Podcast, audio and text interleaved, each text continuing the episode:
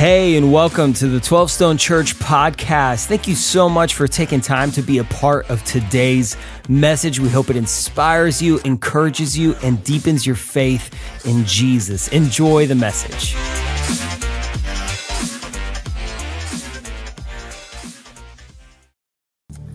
Amen and amen. And if you're at a campus, you can grab a seat if you're not sitting already. If you're at 12 Stone Home, welcome. Listen, the song we just sung is about the one name that matters more than any other name, and that's Jesus. See, we believe that Jesus wants to transform your life through worship, community, and impact. And we, we're so glad that you're joining us because we think Jesus wants to change how we live, to look more like Him. And so we're in a season right now where we're going to be jumping into a, a series of four teachings over the month of November.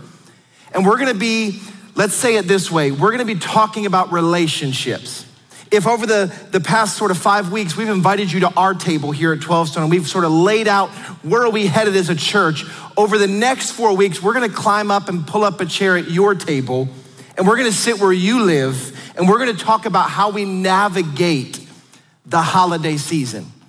Because it's so good and it can be so complicated, can it? In fact, here's how I see the calendar right now. If you're if you're taking notes, this is how I see the next 8 weeks. It's all Christmas, a little Thanksgiving in there. We're not gonna skip Thanksgiving, and then we're back to Christmas. And, and, this year feels like we have high hopes for the holidays, don't we? Like the, the last 18 months has been tricky, it's been complicated, so much pressure, so many questions. And now it's time for the joy and the magic of Christmas. The music is beautiful. The tree, when that goes up on November 1st, like the Bible says, when that goes up, it's like everything starts to get all right in the world. Like if we could just get a little dusting of snow that would shut the city down for like five minutes, that would be great. See, we, we, we have these moments where we're looking forward to the holidays. And if you close your eyes, you can see what a perfect holiday would look like, can't you? Like the song's playing, the fire's crackling, and you just see it. Here's what you have to know the perfect holiday season is not guaranteed we are at great risk this year, maybe more than any other year, of making some major missteps around the Thanksgiving table with family and friends. We're, we're, we're at risk in this season of maybe making some big mistakes around the Christmas tree with friends and family. Our, our country is so divided, our relationships are so distant. We're all in different camps. And if we're not careful in this next eight weeks, you're gonna make mistakes that you'll regret in 2022. Here's why Everybody does life differently. Nobody does life perfectly, and neither do you. You think the way you do family is the right way. So did I when I was single. Then I got married and I found out I did it all wrong, right? That's how it works. Everybody does life differently. Nobody does it perfectly, and neither do you. Neither do you. Let, let, us demonstrate this. I want to. I want some crowd participation here at home, across the campuses. I need some hands. I want to show us how just families are different. So here's the two camps. How many of your houses are more spotless and clean? How many of your houses are more lived in? We'll say it that way, all right? How many of you, like my wife is like neat freak. So how, how many of you, like your house is just more of a clean sort of setup? You're vacuuming all the time. You love the lines in the carpet. All right. How many of y'all's houses are more lived in? All right. Praise God. You got kids. It's called lived in.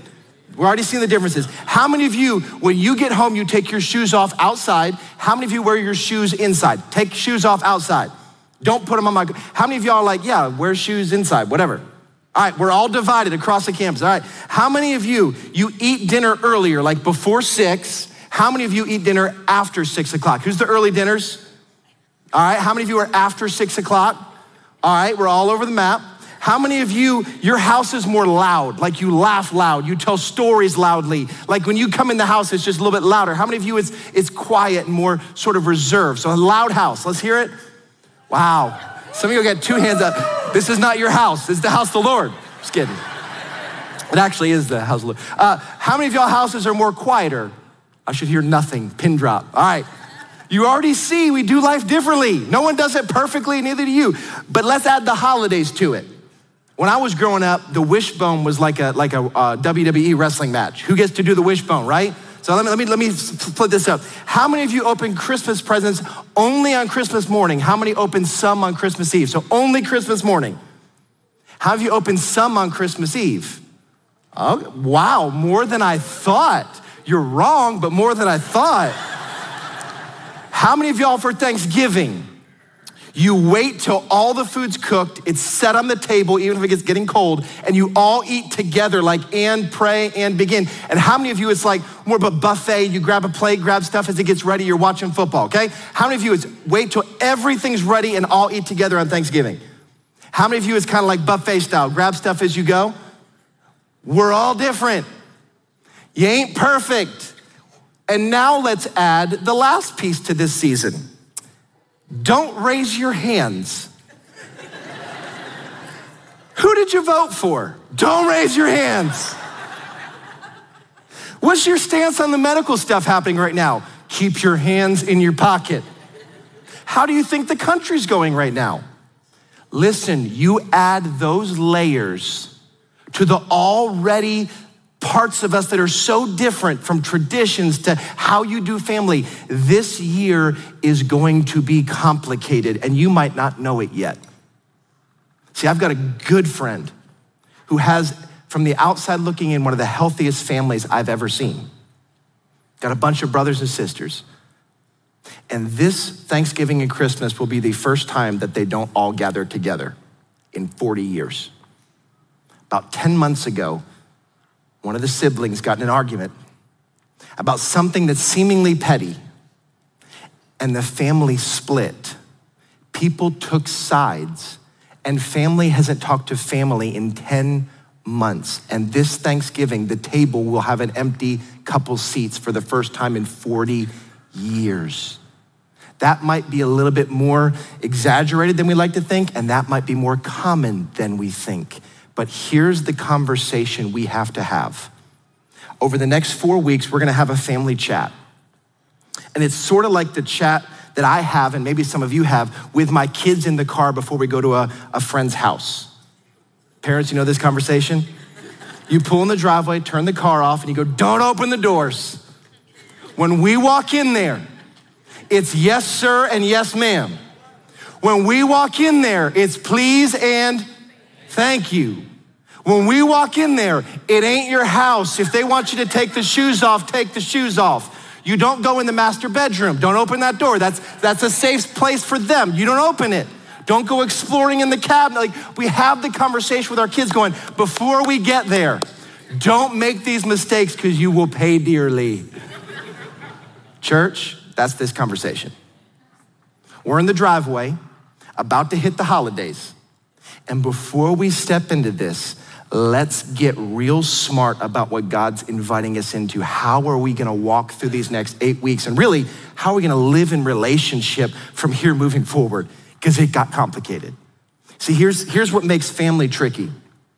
Most of us get to pick who we spend our time with all year round. If I don't like somebody, I don't spend a lot of time with them, right? If I like them and they're a friend, we spend a lot of time together. The problem is you don't get to pick your family. You got picked into your family. You don't get to pick them. And when you don't get to pick, you have to bear with. Here's the scripture that we're gonna, we're gonna root this series in, in Colossians 3. I wanna read this to you. And here's what, here's what Paul says to us. Therefore, as God's chosen people, starts with God always, holy and dearly loved, clothe yourselves with compassion, kindness, humility, gentleness, and patience. And what? bear with each other and forgive one another. If any of you has a grievance against somebody, forgive as the Lord forgave you. And over all these virtues, put on love, which binds them all together in perfect unity. Bear with each other. We have lost the art of bearing with each other. I'll make it personal. I don't like bearing with people. If y'all did life like I did, the right way, we'd all get along just fine, right? If y'all voted like me and thought like me and did life like me and did loud house and messy house like I'd like to do it, we're all good. But y'all got to go and have your own way of doing life and your own thoughts and your own will and your own ideas. And I don't like to bear with you. And you feel the same way. And yet, Paul says, bear with each other. See, there's a lost art of bearing with each other, and it has two principles, and this, the, principles matter and the order matters. Listen, you bow to your Creator and you bear with each other. You bow to your creator and you bear with each other. It starts out, therefore, as God's chosen people, it's established. Once you've bowed to Jesus as your Savior, God as your creator, your response in relationships is to bear with each other. I can't bear with you because y'all are crazy until I bow to my creator. And once I bow to my creator, I'm allowed, I'm, I'm freed up to have a, a bear with attitude with each other. The essence of what Paul's saying is listen, God elevated relationships to a spiritual issue. You're like, prayer spiritual. Yeah, it is. How I treat you? Nah. No, God didn't give you that option. God's saying the way you treat each other is a spiritual issue. And if you value relationships, you will bear the cost of relationships. And what God's inviting us to is to bear with one another over these next eight weeks. And if you don't cultivate the art of bearing with each other, you're about to have a messy and regret filled holiday season. But before I, before I really teach, let me just make sure I'm not, you don't hear me saying something I'm not saying. You bow to your creator, you bear with each other. The order matters. And you're about to have people that you didn't get to pick in your family and friends that maybe you're not around all the time. You're about to see people you might only see once or twice a year. They're about to invade someone's house. I hope it's not yours. About to invade someone's house and be around the same table. And they're gonna bring their values, their priorities, their perspectives. And I'm not saying you have to bow to their values. You've already bowed to your creator and his values. So you bow to him, you bear with each other. For me to bear with you doesn't mean I have to bow to your values. So don't hear me say that. But what it means is that once you've bowed to Jesus as your Savior, God as your Creator, we bear with each other. And over the next four weeks, there are four things that have to get right in here so that we can do relationships well out there. And here are the four things we're gonna be walking through over these next four weeks. Today is ingratitude. Then we're gonna jump into self indulgence. Amen. then we're gonna jump into offense and resentment. Uh oh. Then we're gonna, we're gonna lean into this thought of comparison. See, those four things are going to eat your lunch over the next eight weeks unless they get settled in here first. And our heart as your church family is that we would have the conversation in the driveway before we get to the holiday season so that we don't come back and have regret. Because if those four things sit inside you, you're gonna hate yourself in 2022. So today, we talk about ingratitude. Before we get there, I want to pray because this topic is so vast. I don't have time to hit every way that it possibly could hit you, but I'm, I've been praying. We prayed again this morning. I want to pray right now that the Holy Spirit would personalize this thought and this talk for where you are right now. So bow your heads with me. And so, Jesus, we thank you for the sacrifice you made. We thank you for the fact that if we've bowed to you, you can solve things in here. So, God, as we talk about the topic of ingratitude, Holy Spirit, would you personalize every word, every thought, every scripture, and talk to each person where they are? And any place that there's a root of ingratitude, would you just shine a light on it today? And would you teach us how to pull it up and how to be people that are grateful? Because, oh God, we have so much to be grateful for. So, would you talk to us? You're not a distant God that doesn't care. You are here, you are now, and you want to speak. So, Holy Spirit, we free you up to speak, convict, encourage, and heal wherever you want. In Jesus' name we pray. Amen. Ingratitude. Everyone say that word with me. One, two, three. Ingratitude. That's where we're headed. Is there anything worse in parenting than when you do something good for your kids and they're still ungrateful? Like when you see a kid having a temper tantrum at Disneyland it's like I'm mad enough with a temper tantrum when they're there. It's like drop kick. Right? I wouldn't do that. But like it's there's a there's a part of you as a parent. Don't clap. You're gonna go to jail. Uh, as a parent, when you do something good for your kids and they're still ungrateful, it's the worst. When I was a kid, this is how my dad would do many Christmases, many birthdays. You think I'm lying? This is 100% true. Christmas morning, we get down to the tree, open our stocking. There's the presents around the tree and we'd open the first present. We'd get it out, and usually, you know how parents usually, uh, people usually ramp up the presents? Starts with socks and ends with like a Nintendo or whatever you get. That's old. That's how I was a kid. You ramp up. So we'd open the first present, socks, and my dad would go, Stop! Christmas stops. And, he'd say this Kids, if this was all you got for Christmas, would you be grateful for what you have? And I was young, I'd be like, Yep, next box, right? And next box happens. I stop. If the rest of the boxes were empty, would you still be grateful for what you had? And as a kid, I just saw that question as a hurdle to get to the next present, so I'd answer. As I grew up, I realized what my dad was doing. He was trying to cultivate gratitude in his kids.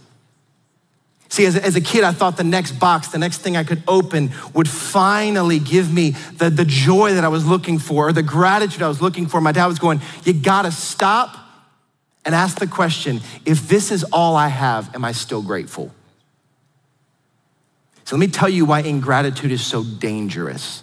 Here's what ingratitude does in you ingratitude discounts the past, devalues the present, and distorts your future. Let me unpack that. ingratitude discounts what's already happened. Like all the things leading up to this moment now, it discounts the blessings that you have. I got a roof over my head. I'm, my belly is not starving. I'm full. I've got people who love me. It discounts all that. And then inside the present, it devalues it. The value of each second that clicks by slowly becomes devalued because you can't even be appreciative of the moment you're living in. And then it distorts your future. It makes the future the place where all your hopes are. Like it's not good enough now, so I want what's next tomorrow and the next day, and it distorts your view of the future. Ingratitude is a dangerous thing because it robs your past, your present, and your future. And let's not pretend this started with us. In Genesis 3, when sin entered the world, the fall, what was at the root of the fall? Listen, God created the whole world. It was paradise, it was perfect. It's a dude and his wife running around naked all the time. Everything was perfect. It was awesome. And then what's, what, is, what does Satan do? The serpent comes down and goes, Hey, didn't he say you couldn't have that one tree? Yeah, but I, I literally can have anything else I want. But that one tree, that would solve what's missing in you. Don't pretend this started with us. The Tower of Babel in Genesis 11. Life is good, but I want to build a tower and get to God. That's when I'll finally have all this stuff in here right. See, in 1 Samuel 8, the Israelites like, listen, all the other countries, they have kings. We want a king. And God's like, I had a, such a better way of doing this, but fine, here's your king. Still ungrateful. Then you jump ahead to 2 Samuel 11, and King David has a bunch of wives. Life is good. And then he sees Bathsheba taking a bath on the roof, and he's like, That'll finally make me happy. If you know the story of David, destroyed his life. Massive fallout. See, ingratitude always leads to destruction. See, the great lie is that the next person, thing, job, present, event, or experience will fulfill what is lacking inside of you. The great lie that Satan inserted into God's perfect creation and that we still wrestle with is the thought that the next thing will solve what's lacking in here. See, ingratitude makes more of what you don't have and less of what you do have. And the, the interesting thing about ingratitude and gratitude is that gratitude is not a distinctly Christian value. Like the world likes gratitude. Like you should say thank you. It's why we teach our kids thank you. In your neighborhood, if you got kids running around, you know the kids that are grateful kids and the kids that are a little more entitled, and it's like, I don't want to give you that popsicle, but I will because I'm a good person. But I know I, I, gratitude is valued in our culture. Anywhere from Oprah to your counselor. You don't have to know Jesus to say gratitude matters, but for a believer, the source of gratitude is different. If you're a follower of Jesus, gratitude comes and springs forth from a different place. That's what's different. The lie is that something out there will fill what's empty in here. But for a believer, if you're taking notes, gratitude is not found out there, it's cultivated in here. Gratitude is not something you purchase off a shelf or you find in the world, it's what you cultivate in here. And if you're spiritually unresolved, I understand the roller coaster of just, man, life is good, so I'm grateful. Life is bad, so I'm ungrateful. Life is, I get that. But if you're a follower of Jesus, gratitude is not found in things out there, it's found and cultivated in here. And you can see how ingratitude would ruin a holiday season, don't you? Like if you show up to Thanksgiving or Christmas ungrateful and you're looking for something else out there to fulfill what's empty in here, you're going to make everybody else have to be about you. And you won't even know you're doing it. That's what's scary. Well, I wouldn't have cooked the food that way. Nice try with the mashed potatoes, Grandma. You would never say that because you get smacked, but you think it. Man, I, I, didn't get to sit at the table I wanted to. I'm 30. How am I still at the, the, the card table with all the kids? You, you start to make the whole day about yourself and you don't even know it. That's what's terrifying. Ingratitude makes the world have to bear with you instead of you bearing with them. See, gratitude is cultivated in here.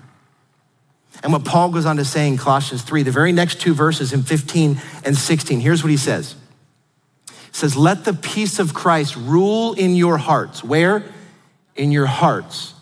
Since as members of one body you were called to peace, and be thankful. Let the message of Christ dwell among you richly as you teach and admonish one another with all wisdom through psalms, hymns, and songs from the Spirit, singing to God with gratitude in your hearts. He's saying, listen, the place gratitude lives is in here. It's not on a shelf somewhere. It's not in the next relationship or experience. It's not in everybody at Christmas making all your Christmas dreams come true. It lives in here. When the peace of Christ rules in you, when you've bowed to God as your creator and Jesus as your savior, the peace of Christ lives in here, and I don't have to chase it everywhere else. Gratitude is not found out there, but when you're right in here, I don't have to require everybody around me to make it about me. And in great part in our world,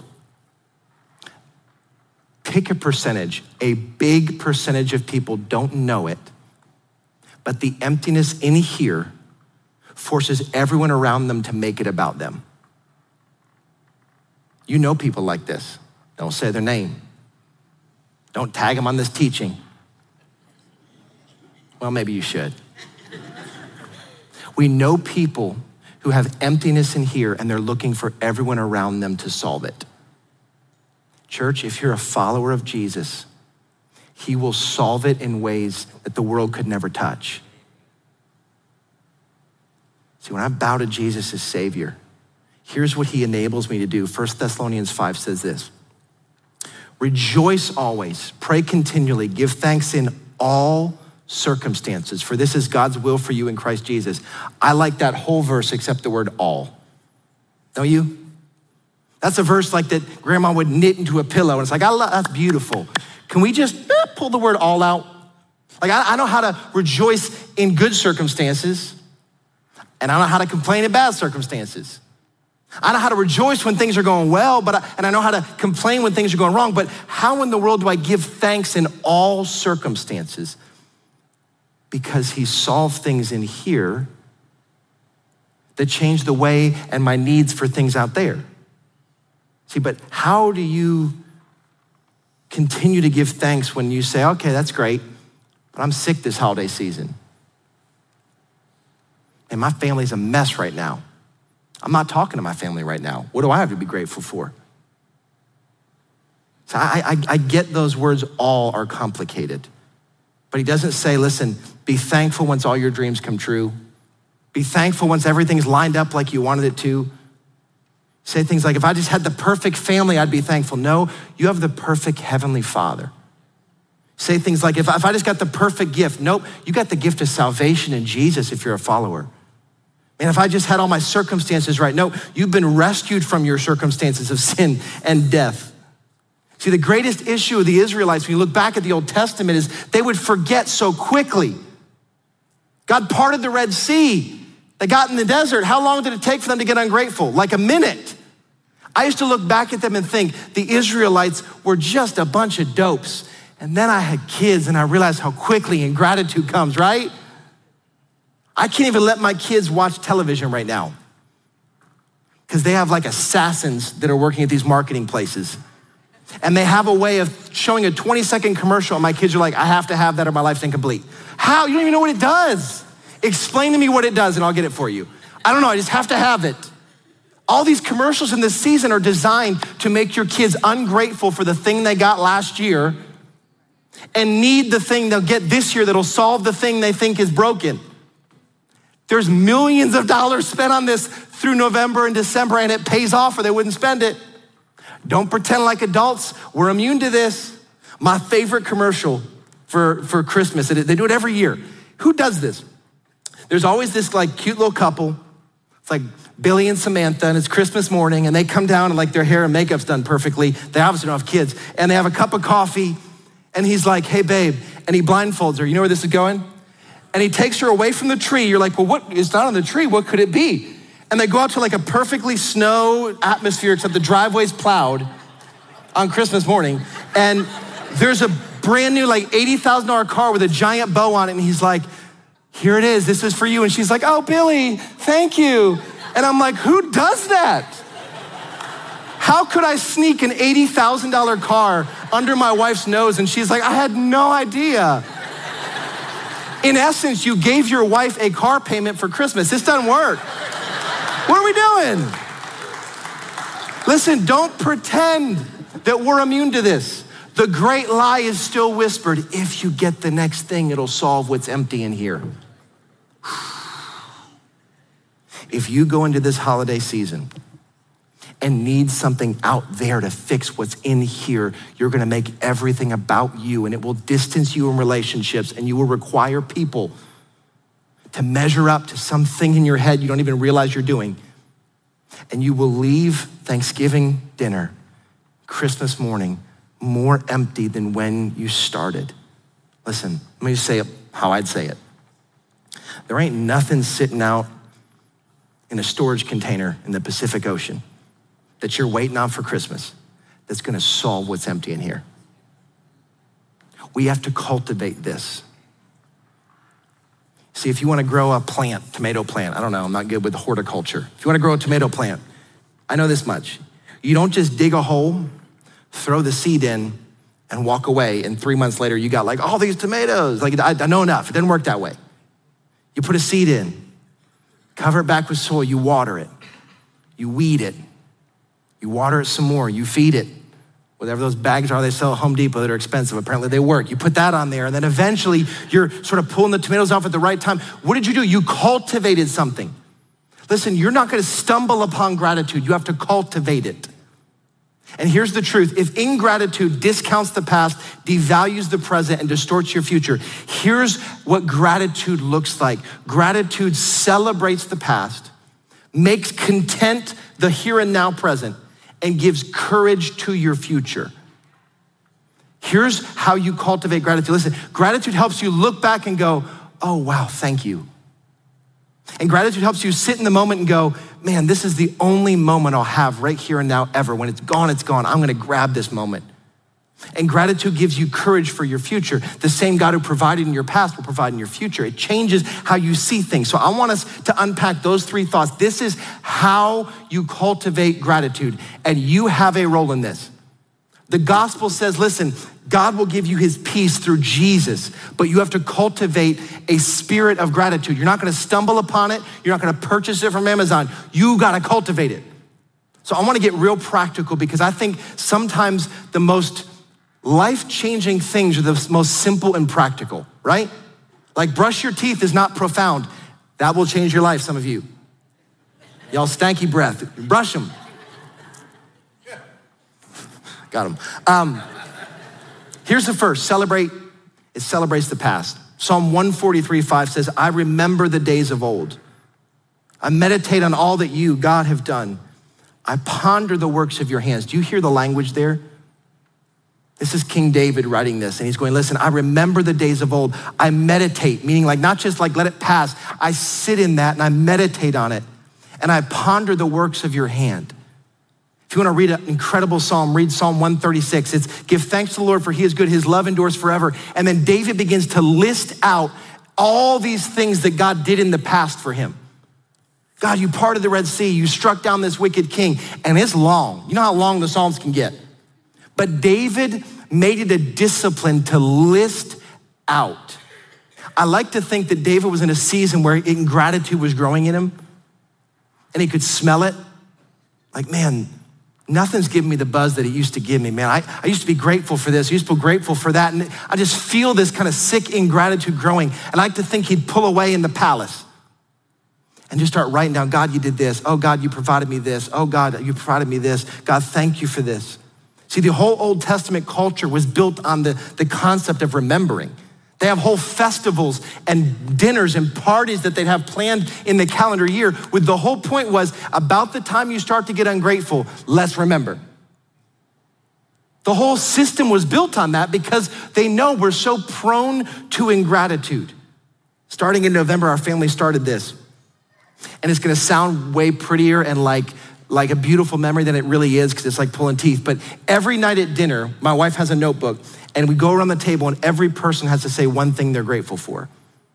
And here's the trick you can't repeat anyone else's from any day in the month. So it's 150 unique things to be thankful for. On one hand, that's gonna start getting dicey. On the other hand, really? Things are already starting to go off the rails. Did, uh, last night, one of the kids were thankful for a napkin, so we're already starting to get like down the bottom shelf. But hey, if it wasn't there, you'd miss it. God, thanks for a napkin.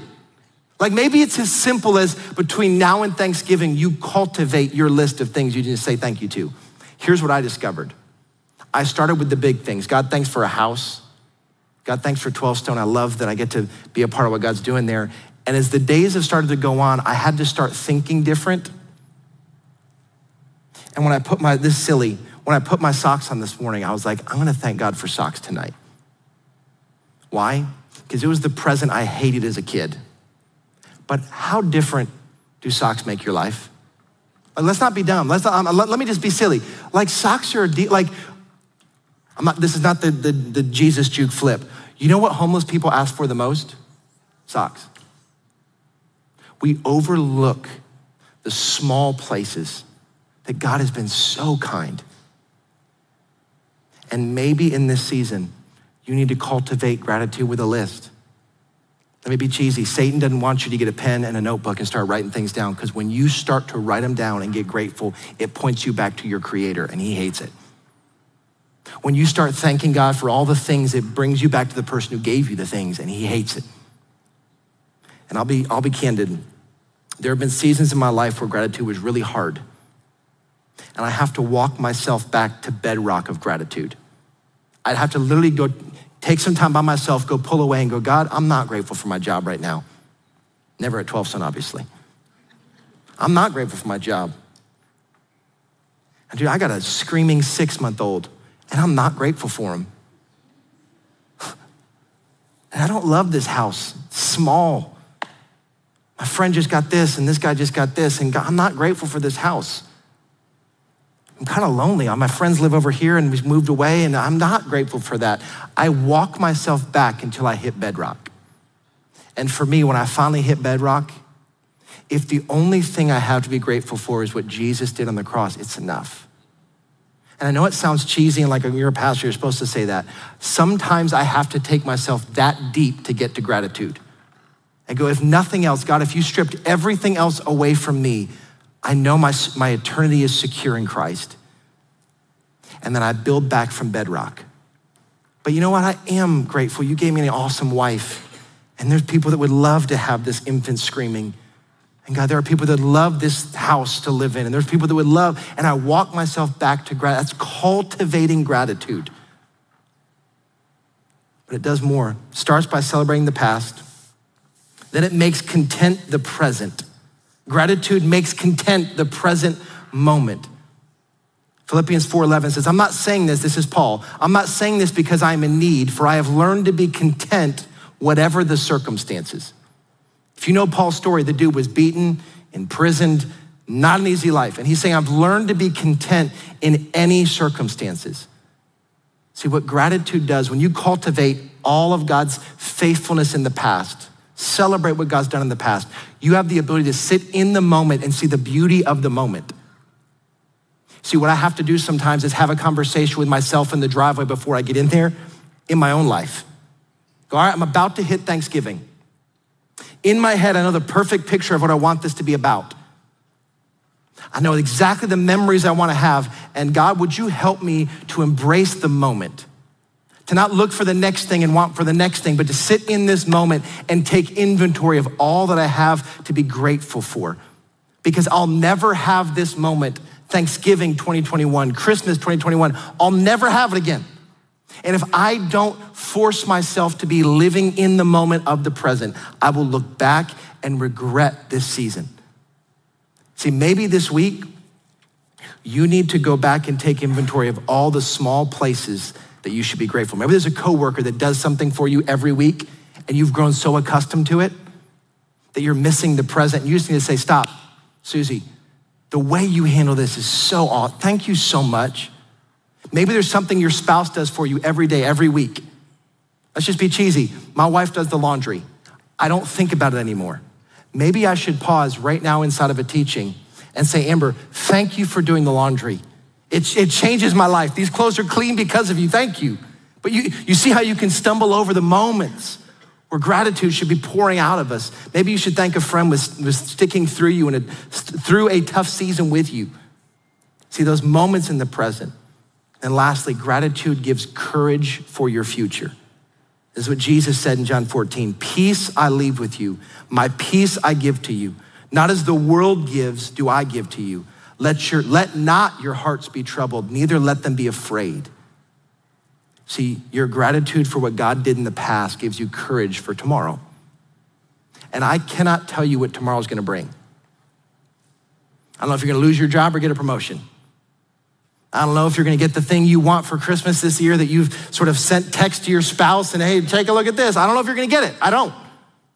But I know this much you can have peace and have courage for tomorrow because of God's kindness in the past.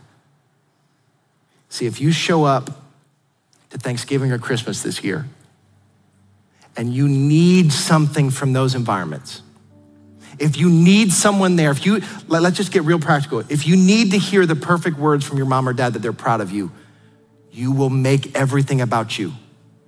If you need the approval your brother, your sister, your friend, you're gonna make it all about you. If you need the perfect gift under the tree, you're gonna unknowingly make it about you. But if you're a follower of Jesus, nothing out there is gonna solve what's empty in here.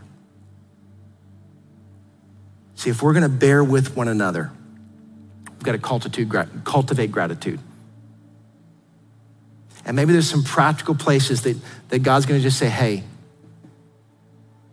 I've been really kind to you right here. I've not heard thank you in a while. Maybe God's gonna remind you, man, remember, remember the thing you prayed for last year? It's old hat now. How'd it get there? Many of our answers to prayer have not been thought about in months, years. And maybe God's gonna bring you back and go, You begged me for that five years ago, and now you're living in it and you've lost your sense of gratitude. That's a problem. Because you're gonna live with undue pressure on what tomorrow brings. It's, that's gotta make me happy. The thing next has gotta, gotta make me happy. And God's going, no, no, no. Nothing out there is gonna fix what's empty in here. See, the core message of the gospel is that Jesus bared with you when you were unbearable.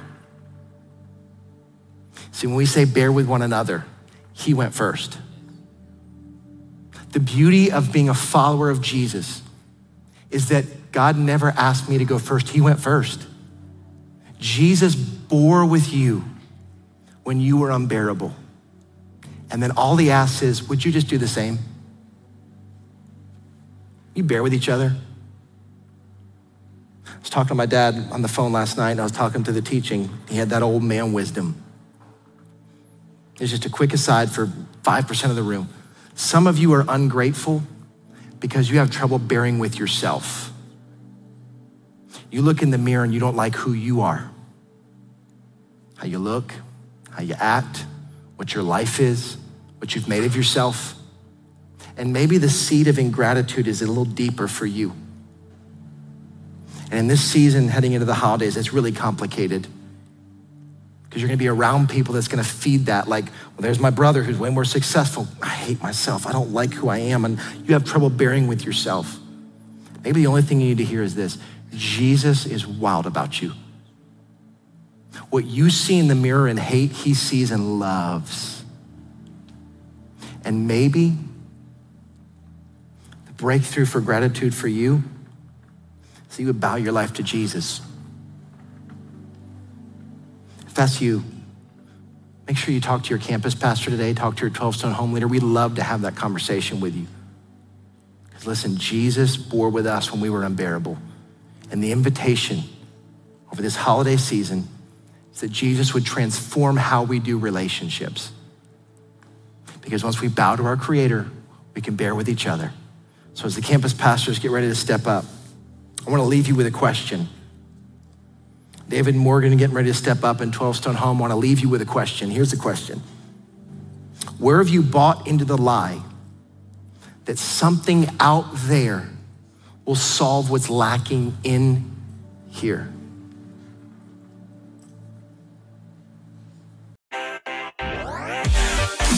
Thank you again for spending time with us today. A special thanks to those of you who generously give through 12 Stone. It is because of you that this ministry is possible. And if you want to learn more about 12 Stone, make sure you follow us on social at 12 Stone Church and check out a location or a watch party near you.